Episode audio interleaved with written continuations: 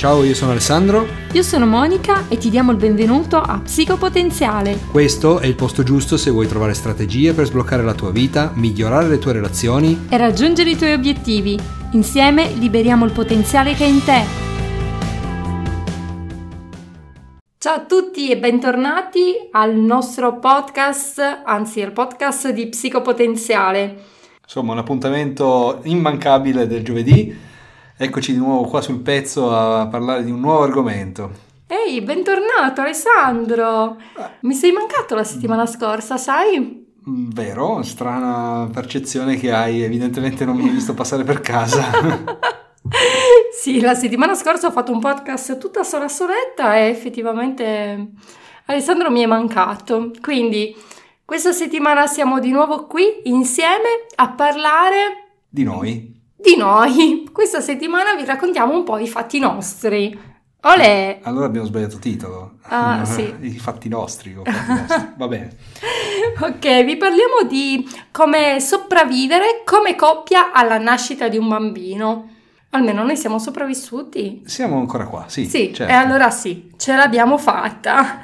e mi è venuto in mente questa settimana di parlare di questo tema perché lo ritengo molto importante, perché troppo spesso incontro persone che hanno vissuto o stanno vivendo adesso una crisi di coppia dopo la nascita del proprio figlio e credo che è importante, troppo importante parlarne e soprattutto comunicare alle coppie che stanno vivendo questa sorta di crisi che non sono sole e che non è qualcosa che capita soltanto a loro, ma è capitato a diverse persone. Anzi, diciamo che sono in tante le coppie che eh, vivono delle difficoltà dopo la nascita del, del figlio, insomma. Sì, credo che in realtà non ci sia una reale percezione del problema. Probabilmente molte delle coppie che conosciamo eh, non lo manifestano neanche, anche per mantenere una certa etichetta o diciamo un, una facciata esterna di salute familiare, ma magari all'interno sono logorate insomma da diverse divergenze. Infatti noi siccome non ci interessa troppo questa cosa dell'etichetta, siamo qua a dirlo a tutto il mondo. Ecco. Bene. Bene. Iniziamo così. Sì, eh, raccontiamo per le persone che non ci conoscono che noi abbiamo un bimbo. Sì, di quasi, quasi tre anni. Sì, di quasi tre anni e dopo la nascita del bimbo abbiamo vissuto una vera e propria crisi di coppia. Anzi, io quasi la chiamerei tragedia di coppia. Beh, ok, possiamo mandarle in onda come un film. Vabbè, non voglio essere così, eh, così, esagerata, però vi posso garantire che è stato un tempo molto impegnativo per noi. Devo dire che lo sapevo, lo immaginavo e da psicologa effettivamente quasi me l'aspettavo, però tutto è accaduto in maniera quasi inconsapevole che eh, effettivamente sono, mi sono sentita un po' presa alla sprovvista. Non so se per te è stata la stessa cosa, Alessandro. Sì, eh, come al solito, forse l'abbiamo già anche toccato questo argomento, no? Quando guardiamo eh, dall'esterno qualcuno che ha un problema ce ne accorgiamo immediatamente, magari abbiamo anche le varie soluzioni al problema. Quando ci siamo dentro con tutti e due i piedi è difficile rimanere lucidi, di conseguenza questa cosa comporta che si viene presi, come dicevi tu prima, alla sprovvista e non si ha la capacità di reagire prontamente. È vero, poi io sono giustificata dai miei ormoni che erano impazziti, no? no io ero giustificato dai suoi ormoni impazziti. Ah, ecco, a posto. Beh, ne parliamo e sorridiamo anche perché grazie a Dio è passato, quindi ne possiamo parlare. Probabilmente questo podcast non l'avremmo registrato due anni fa, giusto? No, assolutamente, no. Sarebbe stato un podcast di urla probabilmente. Mi raccomando, se conoscete mia mamma, evitate di raccontare tutto questo a mia madre. Grazie. Parentesi chiusa. ok, ma eh, parliamo un pochino, molto molto bre- brevemente di quello che accade da un punto di vista psicologico. Diciamo che ogni famiglia vive una sorta di ciclo di vita, quindi dalla creazione della coppia fino alla famiglia in età anziana vive una sorta di ciclo di vita composto da diversi stadi. In ogni stadio i membri che compongono la famiglia sono coinvolti in relazioni diverse e hanno compiti diversi. In psicologia si parla proprio di compiti di sviluppo e il passaggio da una fase all'altra, da uno stadio all'altro di questo ciclo di vita viene favorito da quelli che vengono chiamati eventi critici, che possono essere eventi attesi o eventi inattesi. Ecco, la nascita è un evento critico atteso, quindi già il nome evento critico ci fa capire che sconvolge un po' il nucleo familiare. Cosa succede? Con la nascita del bambino, della bambina, la coppia acquisisce un ruolo in più che è quello genitoriale. Quindi la struttura familiare cambia e marito e moglie, insomma uomo e donna, eh, devono confrontarsi, devono imparare a gestire tre livelli relazionali. Quello coniugale, quindi il rapporto tra, tra di loro, quello genitoriale, quindi il rapporto che si instaura con il nuovo nato e anche quello filiale, perché non dimentichiamoci che rimaniamo sempre figli e quindi ehm, dobbiamo gestire anche il rapporto con i nostri genitori e anche quello cambia con uh, la nascita del, del bambino della bambina. Insomma, tutto cambia e tutto diventa più impegnativo. Certo, cambiano sostanzialmente i livelli di comunicazione, cioè aumenta di un livello di comunicazione e questo chiaramente comporta una difficoltà oggettiva nel riuscire a gestire un nuovo livello, tra l'altro con um, parametri di comunicazione totalmente diversi rispetto a quelli che siamo abituati. Assolutamente. Mm, non stiamo parlando di una persona adulta con la quale avere diciamo una relazione razionale o comunque diciamo uno scambio netto di, eh, a livello cognitivo, ma molto spesso la relazione si basa su movimenti di pancia perché il, il bambino chiaramente lavora su altri livelli che non sono quelli assolutamente cognitivi. Quindi è, più basato sui suoi bisogni, necessità e, e in base a quelli lui si muove e comunica certo. in base a quelli. Quindi non voglio dire che tutte le coppie vivono una crisi di coppia quando nasce il proprio figlio, però devo dire che un gran numero di questi purtroppo si trovano in questa condizione e diciamolo chiaramente perché non bisogna vergognarsi, perché è un qualcosa del tutto normale e anzi prima ce ne rendiamo conto e prima possiamo fare qualcosa per risolvere la situazione, perché ovviamente è tutto risolvibile. E quindi se state per avere un bambino o avete appena avuto un bambino e vi trovate in un momento di crisi, non vi preoccupate troppo, però cercate di capire quali sono i segnali e magari cercate di ascoltare qualche consiglio che vi daremo dopo. Bene, quindi ora che ne diresti di raccontare un po' la nostra storia? Magari cominci tu? Giusto un po'. Giusto un po', dai. sì, allora vabbè, noi ci siamo sposati e io sono rimasta incinta dopo un anno, un anno sì. più o meno sì, un anno che eravamo sposati. Purtroppo ho avuto una gravidanza abbastanza difficile, magari faremo un podcast solo per raccontarvi questo. Comunque, molto velocemente vi dico che sono stata ricoverata per un mese e per i successivi sei mesi sono costretta a stare in casa a riposo assoluto, quindi insomma non è stato molto semplice. E questo ovviamente ha avuto delle ripercussioni e ha peggiorato anche la situazione dopo la nascita del bimbo.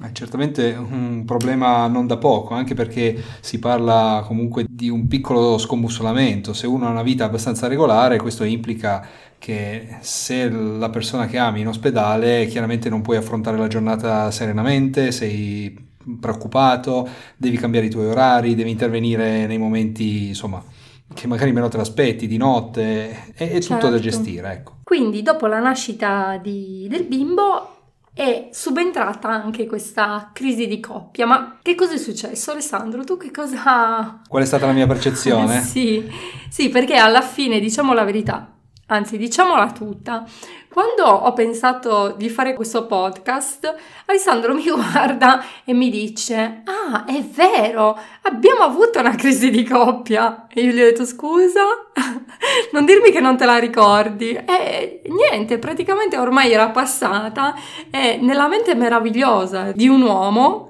o comunque di mio marito e questa era passata, quindi già non ci pensava più. Beh certo, se è passato perché preoccuparsene più? Mi, mi sembra giusto. Certamente è un'esperienza e questa non deve essere assolutamente buttata via, anzi deve essere mantenuta per affrontare eventuali nuovi scossoni, ma sicuramente dal punto di vista maschile, eh, per quanto mi riguarda, ho vissuto una, una, sorta di separazione vera e propria, dove mi sentivo sostanzialmente allontanato dal nuovo, a causa del nuovo venuto. Eh, quindi mi sentivo quasi come non più parte della famiglia, ecco, ero un addendum alla famiglia, quello che portava la spazzatura, quello che andava a comprare il pane, quello che eh, andava a lavorare per il sostentamento, quello che si occupava magari di qualche faccenda di casa, insomma è stata una, una situazione molto molto particolare, cioè non, non sei più parte del nucleo familiare che avevi messo su insieme a tua moglie. Detto Eri... così è triste. E beh, ma eh, cioè, guardiamo in faccia la realtà. Alla fine penso che la forza che lega poi una madre al figlio sia molto impattante, soprattutto su, su chi li circonda, chi circonda questa, questa nuova, questo nuovo legame. Sicuramente per un marito che era abituato a determinate tensioni, questo è stato insomma un duro colpo. Ecco. E la cosa più assurda è che io non, allora non, non me ne rendevo conto. Adesso sentendo parlare Alessandro, effettivamente mi, mi, rendo conto che effettivamente era così, però allora diciamo che avevo altre priorità e, e da parte mia mi sentivo completamente assorbita dal, dal, bambino, quindi non riuscivo assolutamente a vedermi come moglie, non riuscivo a vedermi come donna, figuriamoci, ma soltanto come madre. E stavo nascendo un po' come madre, no? È il mio primo bambino e ovviamente il bimbo è piccolo, quindi quando il bimbo è piccolo ha bisogno di tutte le attenzioni della madre e mi rendo conto che effettivamente ho spostato completamente l'attenzione su, su di lui e questo va bene soprattutto per i primissimi tempi, ma poi deve cambiare qualcosa, almeno se vogliamo che la coppia ricominci a funzionare bene. Bene. Sì, chiaramente ci sono delle aree in cui possiamo identificare cambiamenti e quindi possiamo effettivamente magari fare una piccola lista, no? ci, sono, ci sono alcuni punti focali sui quali la coppia poi si trova a cimentarsi. Dico bene? Sì, ne abbiamo segnato alcune. Prima di tutto la divisione dei ruoli. Allora, madre e padre hanno dei ruoli diversi ed è necessario imparare a capire quali sono questi ruoli e anche imparare a sostenersi reciprocamente. Che cosa è successo a noi? Lui ovviamente continuava ad andare a lavorare, io stavo a casa e mi prendevo cura del, del bambino e ho fatto così per il primo anno forse. Eh, forse sì. anche qualcosa di più. Mm. Beh, io sì. andavo a riposarmi quindi. sì. Sì, effettivamente lui andava a lavorare, ma per come mi sentivo io in quel momento, per me lui aveva dei tempi di pausa. Che a te non erano concessi. Che a me non erano concessi, perché io dovevo stare con il bambino sempre, dovevo occuparmi della casa, quindi uscivo di rado, un po' tutto quello che fanno le donne eh, appena partoriscono, insomma, è la normalità, però effettivamente io mi sentivo frustrata e su questo vorrei anche soffermarmi un attimo, no? Allora, al di là dei primi mesi del bambino, in cui è necessario essere completamente presenti, soprattutto se abbiamo scelto di allattare il nostro figlio. Però al di là di questo tempo ci sono delle donne che scelgono di stare a casa, che vogliono fare le mamme e le mogli a tempo pieno e sono felici così e va benissimo così. Altre invece che scelgono di andare a lavorare e, e, va bene anche così. Ognuno di noi deve scegliere quello che ci fa stare bene e soprattutto senza sensi di colpa. E lo dico perché quando insieme con Alessandro abbiamo scelto di mandare nostro figlio all'asilo nido e quindi io ho ricominciato a lavorare, effettivamente io ho avuto un po' di sensi di colpa però mi sono resa conto che era la cosa migliore, era la cosa migliore per me come moglie, come donna, ma anche come madre ed era la cosa migliore anche per Jeremy, perché ricordiamo sempre che è importante che i figli abbiano delle madri felici. Certo, poi considerate sempre anche la pressione continuativa che c'è in famiglia, quindi se non si ha una sorta di valvola di sfogo che può essere data da momenti di relax, chiaramente si rischia veramente il collasso, quindi è assolutamente necessario questo, questo distacco. Certo, quindi capite come dividere i vari ruoli tra marito e moglie, tra uomo e donna e cercate di organizzarvi al meglio suddividendo questi compiti. Per esempio, nonostante Alessandro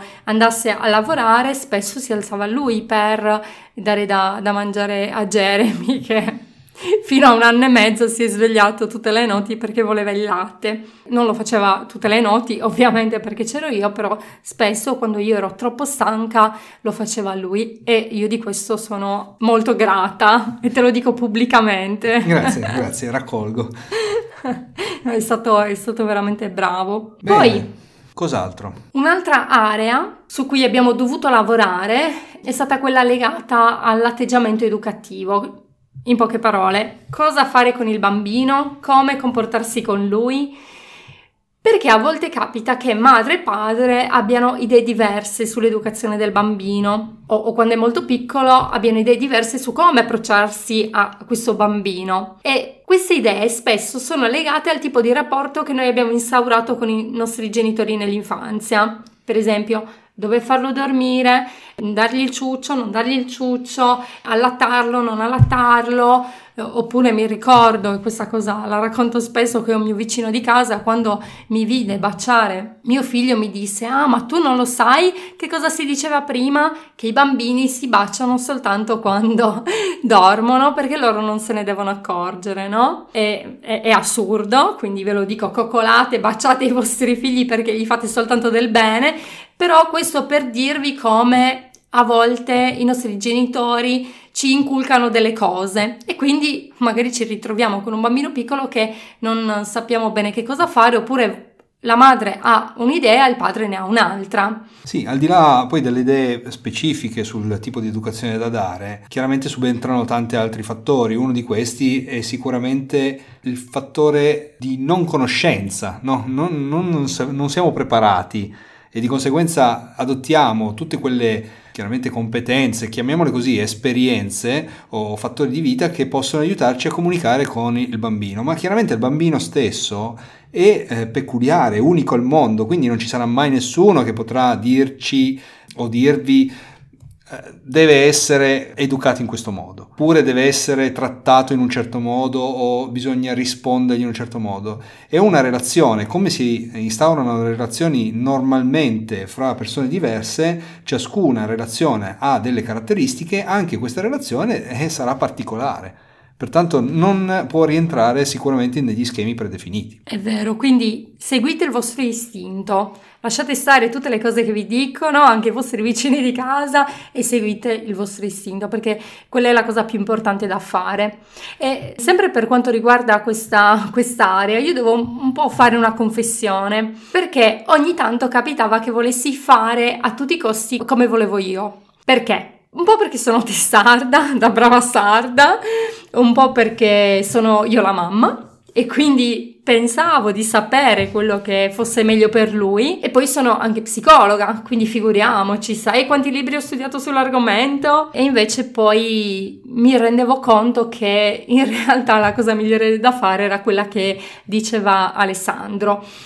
E vi dico questa cosa perché purtroppo è quello che vedo fare anche a tante altre mamme. E in questo modo che cosa succede? Succede che sminimiamo i papà e non permettiamo loro di crescere con i loro bambini. Quindi ve lo dico perché ho sbagliato io e quindi non voglio che sbagliate anche voi. Permettiamo a loro di fare quello che si sentono di fare. Anche loro hanno un istinto paterno ed è giusto che li lasciamo liberi e ogni tanto permettiamo loro anche di sbagliare, perché alla fine è così che si cresce. Poi diciamo la verità, quante volte noi sbagliamo con i nostri bambini? Va bene, pazienza, ricominciamo, però credo che questo sia veramente molto importante. Ma poi eh, immagino che sarà capitato a tutti di pensare, sì, tanto come fai fai, tanto sbagli. Questa è, mi sembra una frase talmente eh, inflazionata, talmente utilizzata, che è vero, nasconde una verità. In buona sostanza non possiamo essere certi che applicando delle regole ferre perché ci sono scritti in un libro, riusciamo ad ottenere quello specifico risultato scritto nel libro. È vero, non nascondiamoci dietro un dito che ci sono delle, dei canoni che devono essere rispettati, quindi l'educazione verso gli altri, il rispetto verso gli altri, o che ne so, I norme, principi, esatto, i principi, norme di comportamento, quelle ci devono essere, ma non si può basare tutto su una sorta di eh, matrice no, preconfezionata. Ok, passiamo ad un'altra area, l'area sessuale. Ne vuoi mm. parlare tu? No, no, no, no, no, io sono timido. No, grazie. Ridiamo di questa cosa perché ehm, questo capita molto spesso nelle coppie, avviene dopo la, la, nascita del bambino spesso avviene un calo del desiderio, Beh, soprattutto da parte della donna. Qua possiamo rivedere il titolo di un film, Gli intoccabili. Assolutamente non toccare. Vabbè, dobbiamo dire la verità che bisogna aspettare almeno 30-40 giorni prima di riprendere ad avere rapporti dopo la nascita del proprio figlio e comunque è sempre meglio aspettare una visita dalla ginecologo o dalla ginecologa ok? Quindi è vero, gli intoccabili, però purtroppo si diventa intoccabili anche dopo, un po' perché c'è lo stress, un po' perché c'è l'aumento della prolattina che da una parte permette l'aumento della produzione del latte, ma dall'altra parte provoca il calo della libido.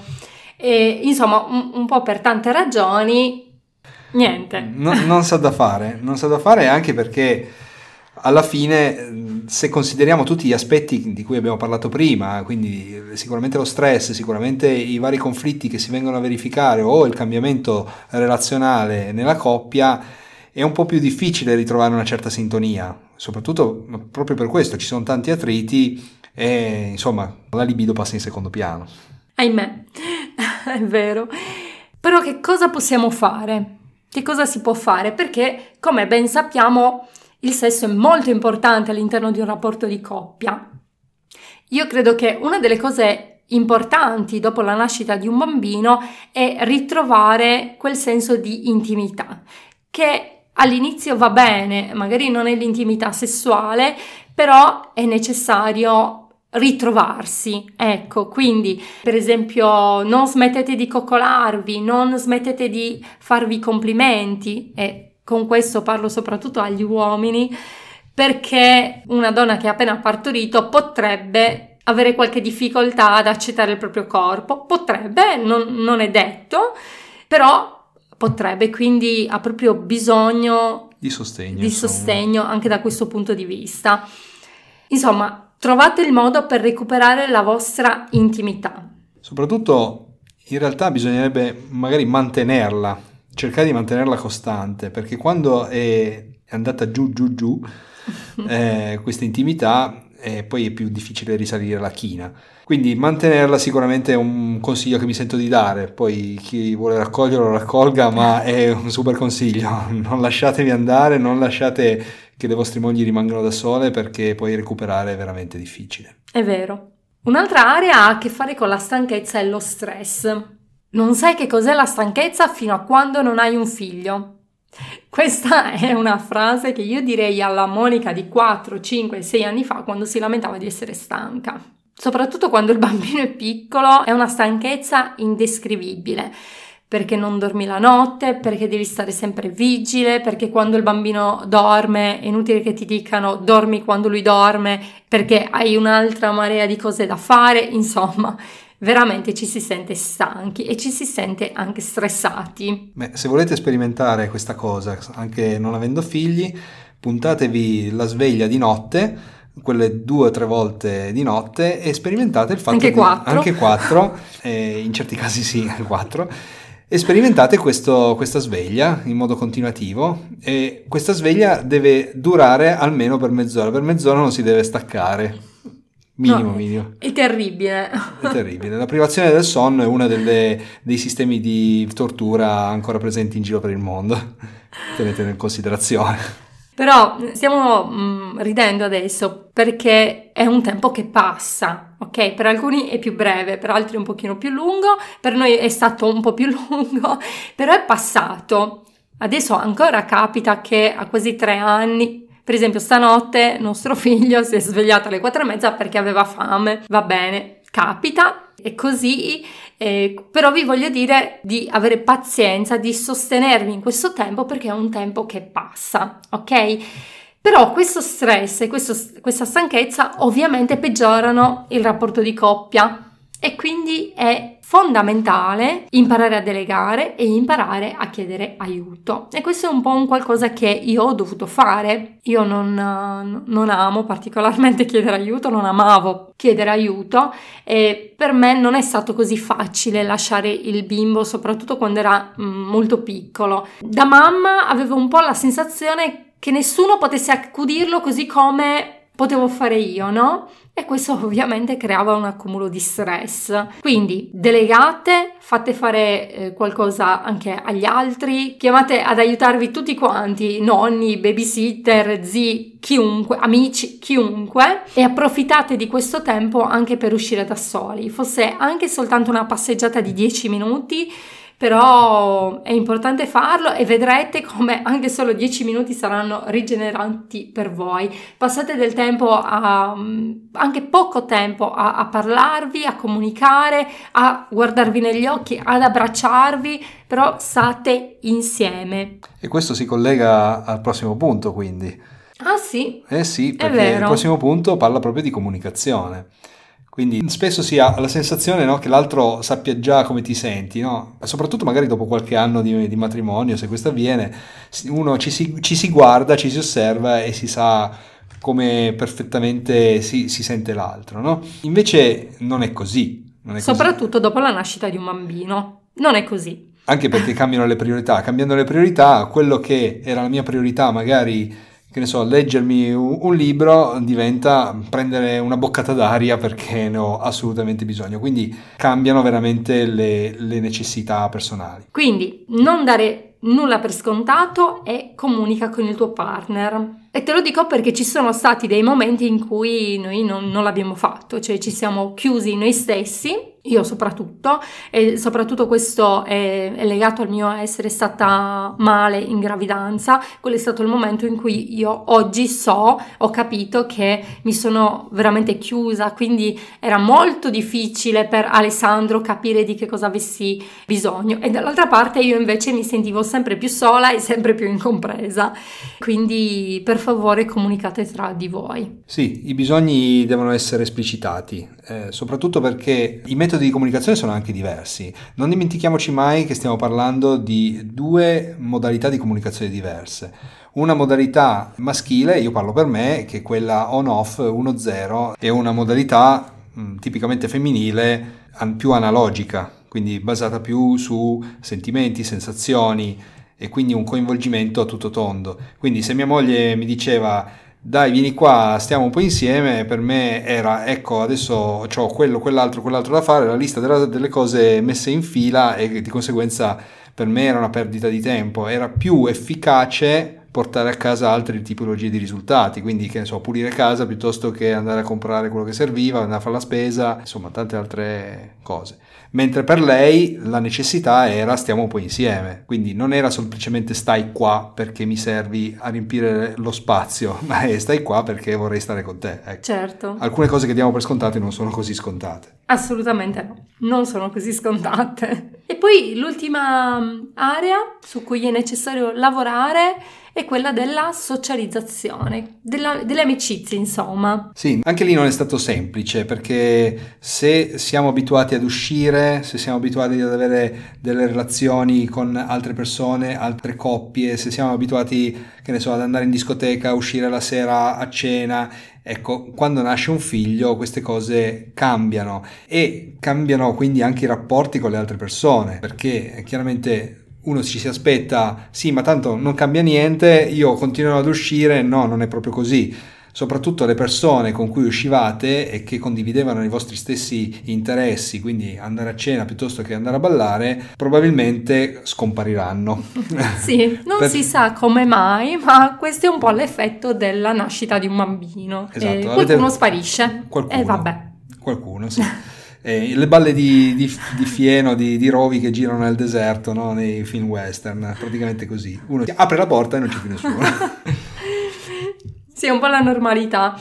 Però questo non significa che dovete isolarvi. Quindi uscite, cercate di uscire anche con altre famiglie magari, portatevi dietro il bambino se non sapete a chi lasciarlo. A noi è andata abbastanza bene perché già dopo il primo mese abbiamo iniziato per esempio ad andare in ristorante, in pizzeria, non era un grosso problema, anzi al bimbo piaceva stare, sì, sì. stare fuori, e anche a casa di amici, insomma eh, questo è importante perché stare con altri vi permette anche di uscire dalla, dalla, dalla, solita routine di pannolini, poppate, biberon, quella routine che si crea nei primi mesi di vita e si resta un po' attaccati, no? allora ci si dimentica che siamo anche altro, oltre che madre e padre, oltre che genitori. Sì, mettete in conto tutte le volte di fare un trasloco, perché ogni volta che si esce chiaramente bisogna pensare a ogni tipo di evenienza, quindi siate pronti.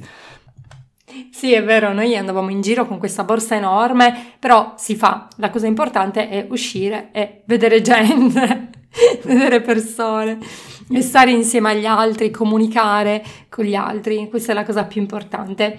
Bene, Alessandro. Ma io vorrei ancora dici? aggiungere un paio di cose che ritengo abbastanza fondamentali. Una crisi di coppia chiaramente comporta un impegno, ma un impegno sia nel risolverla la crisi, perché chiaramente bisogna arrivare a una soluzione, ma soprattutto bisogna ricordarsi di aver preso un impegno, nel senso che quella coppia esiste in funzione del fatto che entrambi si è deciso di stare insieme.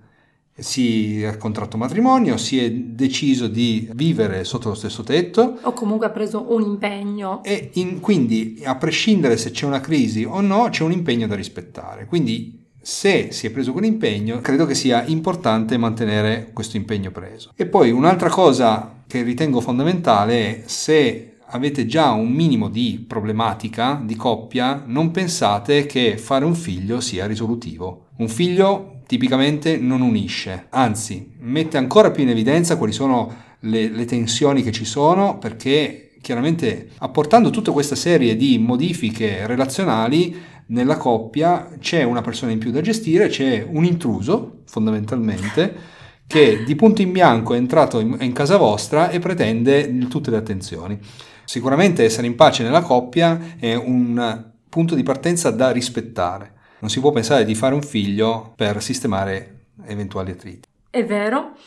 Ci sono tante coppie, anzi forse troppe coppie che pensano di risolvere i loro problemi facendo un figlio. E come ha appena detto Alessandro questo non funziona, scordatevelo, trovate un altro modo per risistemare i vostri problemi, trovate altre soluzioni, ma un figlio non è assolutamente la soluzione e poi non mi sembra neanche giusto, insomma, far nascere un bambino in situazioni un po' così, un po' precarie. E volevo anche dire l'ultima cosa, poi vi lasciamo, oggi abbiamo fatto un pochino tardi, ma credo sia molto importante non si è mai pronti per avere un figlio. Noi pensavamo di esserlo, non eravamo giovanissimi quando, quando abbiamo avuto il bimbo, ma io credo veramente che nessuno di noi è realmente pronto per fare un figlio. È vero che magari se ci sono determinate condizioni è meglio, ma non aspettate di essere pronti perché non lo si è. La genitorialità è un qualcosa di meraviglioso, di, di stupendo, di speciale ma veramente tirerà fuori il bello e anche il brutto che è dentro di voi. La cosa più importante è quella di decidere di viverlo e decidere di seguire il, l'impegno che abbiamo preso verso noi stessi, verso l'altra persona e verso il bambino che sta arrivando. Bene. A questo punto possiamo dire di aver eh, messo in piazza tutte le nostre magagne. I fatti nostri. Esatto, i fatti nostri. E anzi, fateci sapere come avete vissuto l'arrivo del vostro bambino come coppia, se anche voi avete avuto qualche crisi oppure no, come la state vivendo, se proprio questo è il, il momento. E come al solito potete scriverci info at psicopotenziale.com, la nostra mail. Ci trovate sui social, c'è un form sul sito psicopotenziale.com, insomma ci trovate in qualche modo. Sì, i punti di contatto ci sono e non siate timidi. Soprattutto perché non um, faremo un altro podcast raccontando le vostre storie, è bastata la nostra. Bene. Vi salutiamo, vi ringraziamo per aver avuto la pazienza di ascoltare tutta la nostra storia e vi abbracciamo e ricordate, non siete soli. Ciao! Ciao!